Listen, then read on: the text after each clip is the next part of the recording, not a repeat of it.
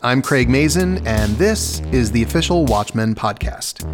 Throughout all of my conversations with Damon Lindelof last year, Damon kept bringing things back to the writer's room. Damon, why? The writer's room is the core of the creative process and probably more so for the way that I like to do it than some of my peers. I cannot write by myself. And more importantly, a lot of writing happens in that room. And I think by time a script gets written, you may see one or two names on it. But every one of the episodes of Watchmen, including the pilot, was basically generated by conversations that came out of that room. And there's never been a more democratic room. I think that sometimes a writer's room has to be a benevolent dictatorship. If decisions don't get made, you cannot move forwards at all. Watchmen was not that room. It was a jury room where you had to have unanimous excitement in order to move on. And although that process, I think, was i will just say brutal and unpleasant uh, for, for for everybody in it. When you arrived at that consensus, and you knew that everybody was on board with it versus someone had been kind of bullied into it. Real magic happened. Yeah. If I may, I just want to make sure I keep talking about this writer's room, uh, like as it is some, sort of some collective hive mind, but it's actually individuals that make it up. And so for that first 12 week phase where we did a tremendous amount of the world building, we figured out who Will Reeves was. We figured out his connection to Bass Reeves. We figured out all the mechanics of the pilot and where the squid, the rains of squids were coming from. And that room was Christal Henry and Lila Byock and Claire Kiechel and Jeff Jensen and Tom Spezialy, Nick Cuse, Stacy Osei Kuffour, Cord Jefferson and Janine Nabers and Branden Jacobs Jenkins. And we had an incredible writer's assistant, Ryan Lipscomb, who not only wrote down everything we said, but somehow arranged it into coherent thought and often pitched stuff himself. And then for phase two and three, Carly Wray basically came in, just an incredible writer. You could literally spend an hour talking to any one of these individuals. So many of the great ideas that are Watchmen did not come from my mind. I was just smart enough to say, that sounds cool. I'll never get to work with this group again because that's just not the way that the world works anymore, where there are no more bands. It's sort of like we're all roving mercenaries. But the fact that we got to come together to make this show is something that I'm immensely proud of. Well, I am thrilled and lucky to speak with three of the writers who are in that room today. I'm talking to Christal Henry, Lila Byock, and Stacy Osei Kuffour.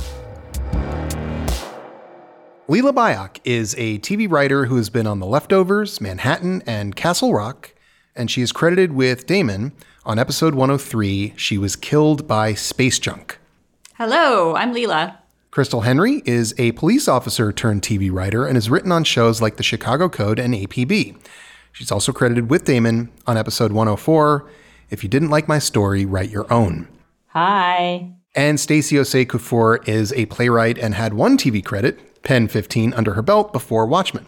She's since written on Hunters and Run, and she is credited with Claire Kiechel on episode 107 and Almost Religious Awe. Hello there. Lila, Christal, Stacy, welcome. Thank you for having us. I'm kind of a fan of what you all did. And because I'm primarily a writer, this is a conversation I've been looking forward to for a long time. I want to start with a question about how the room actually functioned, because this show appropriately enough, is kind of like a Swiss watch. There are a billion spinning plates. As collaborators, how did you pull this off? How did you manage to do all of these things separately and together and make it seem so seamless? Lila? I have two kids. I've given birth twice, and I think there's sort of an analogy to to being on the other side of giving birth where you look back and you're like I literally have no idea how my body did what it did and I have no memory of what happened. I kind of feel that way about looking back on the almost two years we spent writing this show. I'm like, holy shit, how did that happen? I don't know. What do you guys what do you guys think? Well, you know what? For me, I had never been in a room this diverse before. And it wasn't just the racial uh, makeup. There were journalists, there were playwrights, and I wasn't necessarily used to that. Like I come from primarily the procedural world. and to come to a room where everything was approached by character and there was just a different way of breaking story. And if you've worked in network before, it's a machine. It moves at a pretty rapid pace. With Watchmen, one of the wonderful things about it is that we actually had time to develop a chemistry with each other. Stacy? For me, it was my second show that I had worked on. I did the TV show Happy before Watchmen, but really didn't talk much in that room and so was pretty green. And being able to be a part of the show and seeing all of the mechanics and seeing people that were so incredible at pitching and so intelligent and so in love with Watchmen. And I hadn't really ever heard of the comic book, but I was talking to Damon about how he made the decision in terms of which people he chose for the writer's room. And he was saying he really likes people who ran hot and I feel like everybody cared so much about not only making the show truthful, but like racial aspects of it. We all just cared so much. And I think because we all run hot, it's reflected in the show. Maybe it is that part of why this all worked is because it's not like you all knew that you were writing something that was going to be sort of profoundly impactful on the environment. You were working on a show in and of itself, and that's all that mattered. And you didn't have the weight of expectation there necessarily.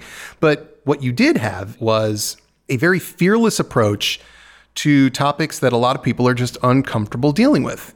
Although obviously the show is very much centered on race, you're also tackling the persistence of white supremacy in law enforcement, the role that the media, including television shows, plays in perpetuating racist thought, generational trauma, and the way inherited pain damages the people who come after.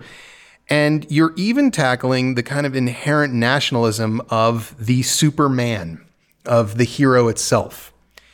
And you did it all, it seems to me, on my side of the TV without fear or blinking or compromise. But I'm kind of curious because you all worked together in the room, how you navigated that space together to be free enough to screw up but not being so free that you end up hurting each other. I think the show for me, it just happened to come at a time where there has been such a major shift in America's perception of race and policing. And I think that policing and to a larger extent, the criminal justice system has always been a tool of white supremacy. And being a former officer, I can say that. You know, I'm a witness to it. But I think the response to racism feels different one of the things that really attracted me to Watchmen when I had the meeting with Damon was that he was like, okay, one of the things that we definitely want to tackle is racism and policing and the idea of masking. And all of that was very attractive to me because all I kept thinking like, what would a world where police wear masks look like? because knowing how the system works now and how it oppresses communities of color and how it negatively impacts people of color while they're showing their face. And so imagine what that would be like if the police were mass. What about you guys? How did you navigate this space so successfully? It's very funny to hear you say that you have a perception of fearlessness because I was tremendously afraid from the beginning until we aired and we saw the response. When Damon first pitched the show to HBO, I think he pitched it as Watchmen, but it's also a cop show. And trying to figure out how to do a cop show that also felt like Watchmen that was adamantly not copaganda, which is a word that we didn't know then, right. although we intuitively yeah. had a sense of what that was. I was terrified that we weren't going to figure out where that line was. And those were the most thorny discussions we had in the room was how to present the police in a way that was not glorifying a deeply white supremacist institution. Stacy? I think that we were fearless, even though Lila is correct, we were scared every day. That's a good distinction. I like that. Fearless while being scared. I like that. but I think the material is fearless. And so I don't think we really had a choice. And Damon putting, you know, the Tulsa massacre on top of also what we were doing, I don't think we had the space to not go for it. And so we obviously really went for it. And that is because the material is so incredible and emotional and violent and racial. And so I think in the room, we were all just making really big swings because I feel that's what the material required and also what the fans want right. and who Damon is. And so we jumped to the challenge. And met it beautifully. And, and Christal, you brought up that you were a police officer. And mm-hmm. in watching the show, uh, particularly when we go back in time into the memories mm-hmm. of hooded justice and into the memories of police work and law enforcement way, way back. It seemed to me like this show is airing some dirty laundry. And I wonder if you mm-hmm. feel like maybe it's helping to make a difference. I'm not suggesting that it is on par with the things that happened on a day to day basis for real. It is fiction. But do you think it has a place in our culture where it's made a difference? first off, you know, to be clear, I was a black woman first and a police officer second. You know what I mean? So the badge did not shield me from discrimination. It had to have been much worse during the 30s and the 40s, and the, it just was a lot worse than we had it because these are, you got to understand too that they're pioneers. These were the first black officers. And just the racism that they would have endured would have been just absolutely tremendous. But I don't think that people of color are surprised at all to see what Will went through during that time. I think it may be illuminating for some people. You know, that's something that I think people of color live with. And I mean, and having experienced both sides, because, you know, long before I became the police, I knew what it was like to be oppressed. I knew what it was like to be stopped by the police that my mother was a police officer. So there was also a generational thing. I inherited a lot of her pain and a lot of her trauma from the job. I like to sometimes joke, but I'm kind of also serious when I say that by the time I came on the job, I was already jaded just due to having been there and witnessed the things that she had to endure by being a black policewoman. And let me say that, yes, I was a part of a system that oppressed people of color. It's one of the reasons why I left the force. At some point, I, I was just like, you know what, I can't do this anymore. I can no longer be a part of this system. You are expressing something that I felt coming through the show, which is a kind of justified, and I'll, I'll use the word healthy anger. It's there my sense of watching it was that it was at all times authentic. It wasn't ever trying to push things beyond what they actually were. And so I appreciated that. And, and it seems like audiences clearly did too. And also, I just wanted to say, Christal had these incredible stories that she would share with us about her experience in Chicago as a Black police officer that I feel really, really helped us understand police violence and racial violence. And just hearing those stories, I think, really helped me as a writer feel a part of the Watchmen world. And so I feel very lucky that Christal was in the room because her stories were insane. insane is the nice way to put it. Okay. Just to just to kind of piggyback on that, part of it was that I think we felt very strongly that we didn't want to make a show that was for white people in the sense of being like, hey, did you know that law enforcement is a deeply white supremacist institution? We're bringing you the news. we wanted to make a show that almost took it for granted and I think maybe that's part of the authenticity that you're talking about. That was something that was super important to us in the room. Well, it absolutely comes through. And what also comes through here for me is how much the three of you like each other. And Stacy, we're like psychically anticipated what I was going to ask next. Tell me, and you've already done it. You already did one because you said some great things right there about Christal. So I'm kind of curious, Christal and Lila, something to say about one mm-hmm. of these other women here that just kind of blew you away and impressed you because that's where the honesty happens. oh, wow. Okay. Wonderful. Wonderful. With Lila, just one of the smartest women that I've ever met. I can Correct. honestly say that. And I'm not just saying that because, you know, you're oh listening and I can see you. I learned so much from you and just the way that you break story. Thank you, Christal. Really good storyteller. Thank you.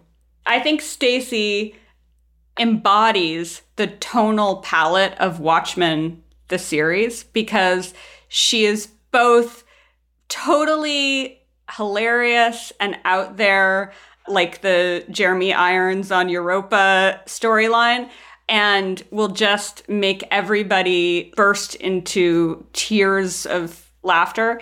But she also has a profound sincerity and she's a deeply emotional person. And I think that she calibrated us as a room. The duality of that was really important to the show. Wow, I am speechless. I don't want to cry here in front of Craig. That's all I wanted. and the reason I asked it, just so you know, for a long time, it seemed to me that writers were inherently pitted against each other.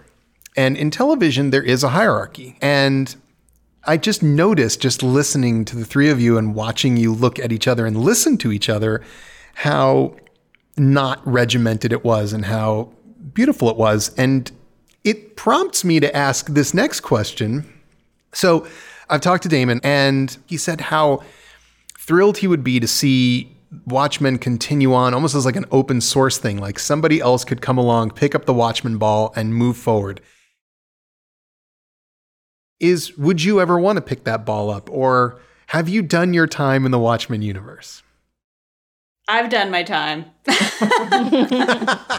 it was such an incredibly liberating creative experience in a lot of ways just to have that source material to play with, which is obviously so brilliant, to have the resources of HBO at our disposal and to have the leadership of Damon you know, there are no small pitches in a Damon Lindelof room. The wilder, the better. And I think it lived in that room for me.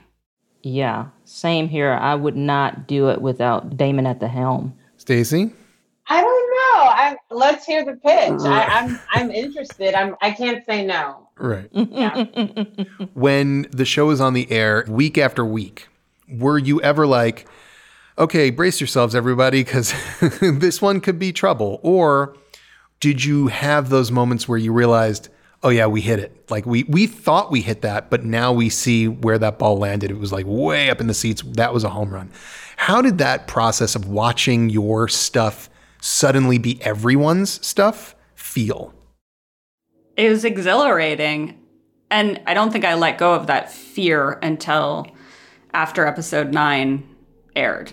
I was always waiting for the other shoe to drop because when we were writing the show, it really felt like we were having this collective fever dream. And I never knew whether it was even going to be legible to anybody outside the room. so I was right. sort of like, well, there's this tube and it's attached to an elephant. That part is still not legible, by the way. Nobody knows yeah, what that means. Nobody's going to get it. And so every week I would watch the response on Twitter and I would read recaps and I was like, oh, that actually connected. That ball connected somehow. I don't know how. Yeah. Christal.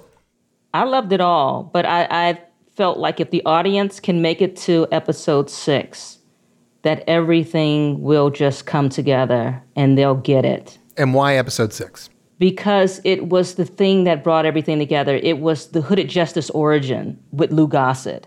You know, from the start, we were wondering, well, what does this mean? And with Angela and, you know, the cultural center and figuring out that, oh, this is my grandfather and just all of these different pieces. And you're actually seeing it from Will's point of view and Angela is seeing it also. It just felt like, okay, this is this is where the show really gets its legs. Stacy? I was scared as the show was coming out, not only because of the source material, but I think also because the show is so rooted in blackness and obviously Damon is a lovely Jewish man and um, I was anticipating that people would have a reaction to that. And I was hoping that even though he did the work for it and obviously hired black writers, and we were all a part of it to make the show true and honest and beautiful. But I was worried that because it was a black show, quote unquote, that Damon Lindelof was doing, that people wouldn't watch it or see the authenticity there. And I was happy and relieved to see that people did give it a chance and did feel it was honest. And I was also very interested in what, you know, Black Twitter had to say, you know, because that's a whole nother world. And the memes, the gifts, the everything that came about from it was so beautiful and so hilarious and so moving. And and I also think for me, like I had never been a part of something so big. I think mm. when I got hired for this show, my husband was like, sit down, sit down. I, I have to tell you everything. You, you, your life has changed. and I was like, whose life has changed? And he was like, yours. Your life will never be the same. And I, I didn't really understand that. Even while we were in the writer's room, I didn't understand that. And if I had, I probably would have behaved a little bit differently. But I didn't understand it until the show came out. And to see how massive it is. And so, yeah, my life has changed, but I don't know if Stacy's going to remember this, but last year I ran into Stacy at an Emmy oh party. oh my god. and it was right before Watchmen had premiered. And I was still I had that pit in my stomach. I was just bracing myself. I did not know what people were going to think. And Stacy and I are hanging out by like the raw bar. She's in this fabulous gown.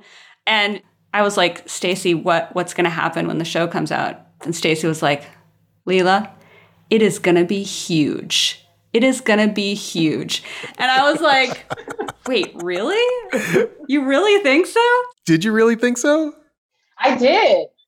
I really did. Just because like it was two fucking years that we all worked on it. I mean, come on. also, when I was thinking about your original question of how the show was so seamless, I was thinking about this this crazy thing that Damon does is that everyone in the room has to sign off on something, yeah. which would make some days excruciatingly long. Hell. Yes, because sometimes Lila would have a fresh idea that everyone liked, but I wasn't into, or Christal had a fantastic, very strange pitch that half the room loved, and then half people didn't. And Damon would be like, you have to all sign on or it's not going through.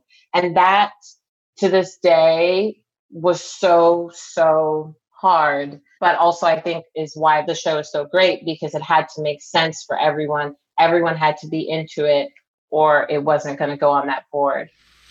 Well, you've mentioned the Emmys, so I would be remiss if I didn't point out that Watchmen has gathered, let me just count, 14,000 Emmy nominations. but as part of the producing team, all three of you are wrapped up in the big one, which is the nomination for Outstanding Limited Series. How does it feel to get something like all of these Emmy nominations for uh, the thing that was entirely within your your little family there for two years? It's so bizarre. It's it's like a dream it feels weird. It hasn't really sunk in. So especially yeah. this year because it's like we can't celebrate together. Yeah. yeah. so the Emmys just feels like almost abstract since there's no ceremony. And Stacy, what do you what do you feel? Well, first, I just want to say I'm not a producer on Watchmen. I'm a story editor. So if I'm not supposed to be here, I'm so sorry. Uh, you you count. Yes, exactly. Of course, it counts.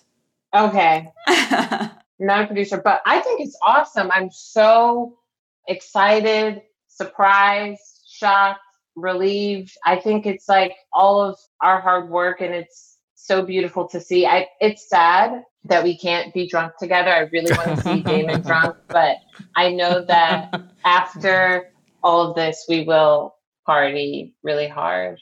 One day, you guys, I think, will get together in some excellent place somewhere, all on Damon Lindelof's dime. Exactly. And have many drinks and celebrate what is a fantastic achievement, specifically in writing and in general in television. It was an incredible series. It's going to be talked about for a long time. And I hope that people are inspired, not just by the quality of the show, but by the bravery of the show, and also by the way that the show's cast and writing team reflect real diversity. So it's not just the sort of slogan of diversity, but actually proving the point that diversity works and has great benefit. So, in that regard, I hope it has moved the ball forward. You certainly moved the ball forward creatively in terms of television. Congratulations to all three of you, and thank you so much for joining us. Bye, Christal. Bye, Stacy. Bye, Lila. Bye. Thanks to writers Christal Henry, Lila Byock, and Stacy Osei-Kuffour for having this conversation. And remember, you can still stream Watchmen on HBO and HBO Max. This podcast is produced by HBO and Pineapple Street Studios. Please subscribe, rate, and review. That's how people find us. Listen on Apple Podcasts, Spotify, YouTube, or wherever else you get your podcasts. Thanks for listening.